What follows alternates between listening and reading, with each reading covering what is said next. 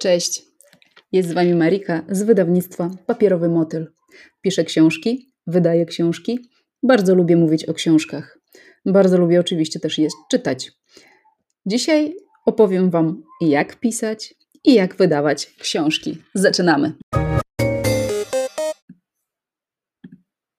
Podpisujesz umowę z wydawcą? Zwróć uwagę na pięć piekielnie ważnych kwestii. Umowy z wydawcami dzielą się na dwa rodzaje: proste i nie bardzo. Tych drugich jest zdecydowana większość. Czy marzenie o wydanej książce warte jest podpisanie wszystkiego, co wydawca proponuje w umowie wydawniczej? I tak, i nie.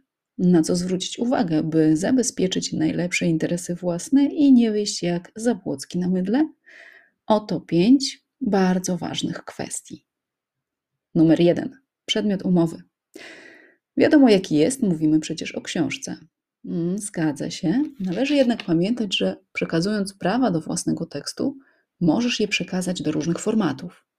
Z reguły wydawnictwa we wzorach umów mają zawarte zapisy zabezpieczające pozyskanie praw do druku ewentualnie druku na życzenie, publikacji elektronicznych w sprzedaży detalicznej bądź w streamingu i audiobooki, które również mogą być dystrybuowane w tych dwóch opcjach, plus nośnik, jakim jest na przykład płyta CD.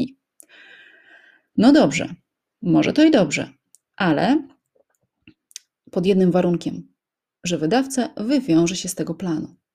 Proszę pamiętać, że podpisanie umowy z wydawcą nie oznacza, że wszystkie wspomniane wyżej formaty zostaną wyprodukowane. Wydawca zastrzega sobie często prawo do wydania, ale ogranicza się tylko do wydania papierowego i na przykład e-booka, budżet na produkcję audio rezerwując na uznanych autorów. Na szczęście rozwój sprzedaży audiobooków w ostatnim czasie działa na wydawców motywująco, ale nadal gro autorów po przekazaniu praw do tekstu pozostaje w tym temacie z niczym. Czy to źle?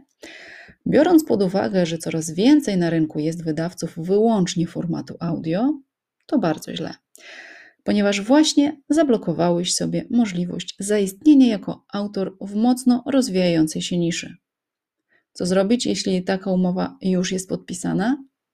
Najlepszym rozwiązaniem jest zapytanie wydawcy, czy ma zamiar wyprodukować Twoją książkę we wszystkich formatach będących przedmiotem umowy licencyjnej.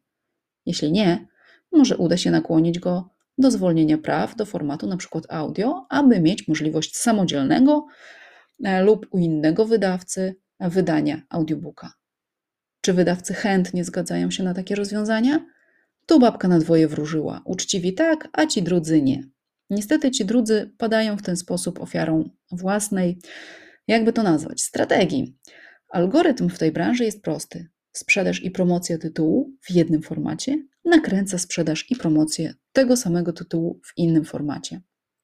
Można jednak już na etapie podpisania umowy zadbać o to, by wydawca przejął prawa na formaty, w które faktycznie chciałby zainwestować. Punkt drugi to czas. Umowa licencyjna, którą najczęściej podpisują wydawnictwa, określa czas, na jaki autor przynosi swoje prawa. Niestety wciąż spotyka się umowy dożywotnie, w których prawa do książki są zabierane raz na zawsze. Nie jest to dobra praktyka i wcale taka umowa nie jest spełnieniem marzeń pisarza. Przejęcie praw na zawsze nie jest równoznaczne z tym, że już do końca waszych dni będziecie widzieli swoją książkę na półkach w księgarniach. Ba, nawet w ofercie internetowej nie musi się pojawiać po kilku latach. Dobre praktyki w branży to umowa licencyjna zawierana na okres 5 lub 3 lat.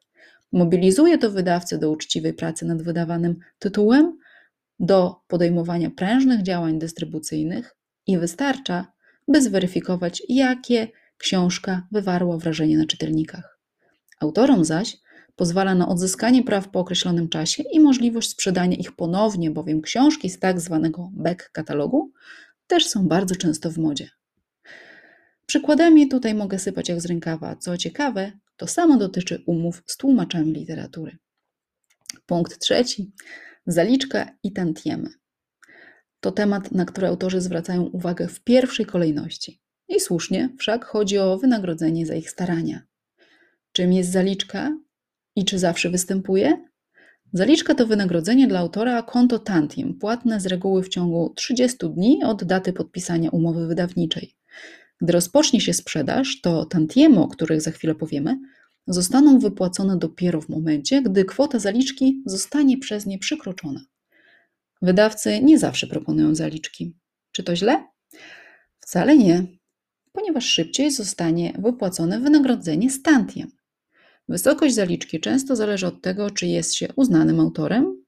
Tu zaliczki mogą zaczynać się od kwoty 10 tysięcy i prężnie rosnąć yy, coraz wyżej, ale też nie zawsze. Bardzo często zdarza się, że bardzo dobrze rozpoznawalny autor otrzymuje propozycję wydania książki z zaliczką, zaliczką 5 czy 3 tysięcy. Co w przypadku autorów niezbyt rozpoznawalnych? Średnia wysokość zaliczki to w tej chwili 1500 do 3000 zł. Powstaje jednak coraz więcej wydawnictw, o których można powiedzieć, że wykonują swoją robotę wzorowo, ale nie mają budżetu na zaliczki. Czy warto je omijać szerokim łukiem? Absolutnie nie. Od nich dostaniesz tantiemy, gdy książka zacznie się sprzedawać. Wysokość honorarium również jest uzależniona od rozpoznawalności autora. Średnio wynosi około 10-13% od wpływów wydawcy netto lub od ceny okładkowej. I to właśnie jest piekielnie ważna sprawa, którą należy mieć na względzie. Cena okładkowa, inaczej nazywana detaliczną, to cena, którą wydawnictwo nadrukowało na okładce pod kodem EAN i numerem ISBN. Nie oznacza to, że po tej cenie właśnie wydawca sprzedaje książkę księgarniom. Warto mieć na uwadze, że cena sprzedaży i cena detaliczna to zupełnie inne wartości. Jeśli książka ma na okładce cenę 30 zł, to najczęściej, najczęściej cena jej sprzedaży to 15 zł, albo nawet trochę mniej. To na początku, tuż po premierze. Później ta cena może być jeszcze mniejsza, ponieważ księgarnie, chcąc wypromować jakiś tytuł, proszą wydawców o dodatkowe rabaty, zmniejszając tym samym wpływy netto wydawcy ze sprzedaży. Dlatego tak rzadko wydawnictwa, podpisując umowy z autorami, operują pojęciem ceny detalicznej czy okładkowej. Punkt czwarty to promocja. Promocja to temat drażliwy. Dlaczego? Z prostego powodu. Autorzy na nią liczą, wierząc, że duży, poważny wydawca ją zapewni bezapelacyjnie. Muszę Was rozczarować, to wcale nie takie pewne. Pozwolę sobie z całym przekonaniem pójść o krok dalej i stwierdzić, że mali wydawcy o wiele bardziej starają się w tej kwestii.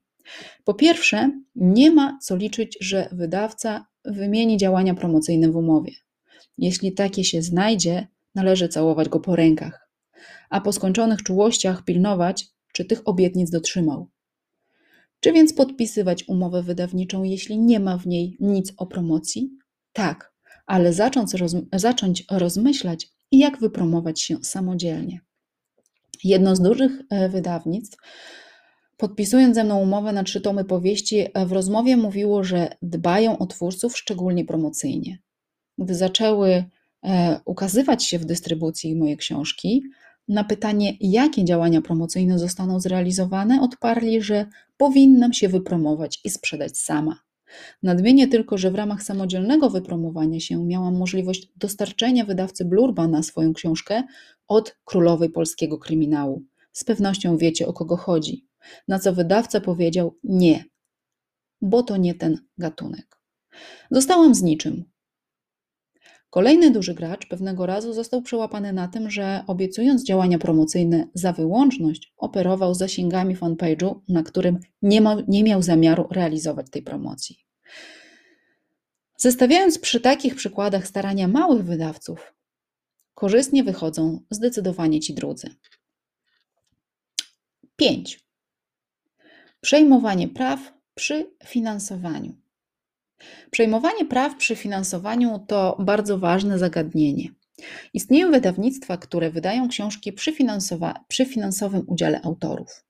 Od ponad 10 lat prowadzę wydawnictwo, które oprócz formy tradycyjnej wydaje również książki w ten właśnie sposób.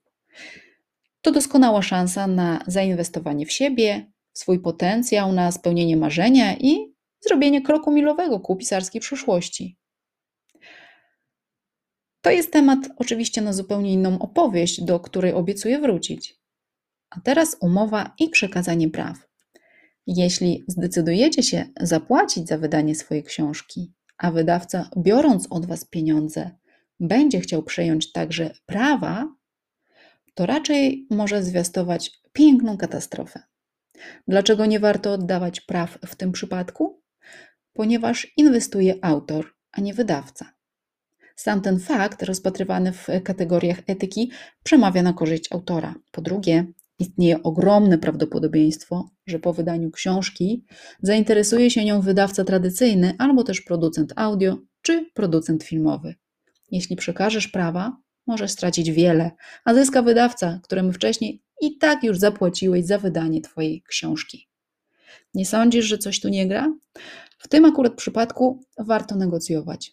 A jeśli wydawca wydający książki z finansowaniem autora nie zgodzi się na zostawienie praw przy Was, śmiało szukajcie innego wydawcy. Papierowy motyl praw przy udziale finansowym autora nikomu nie zabiera.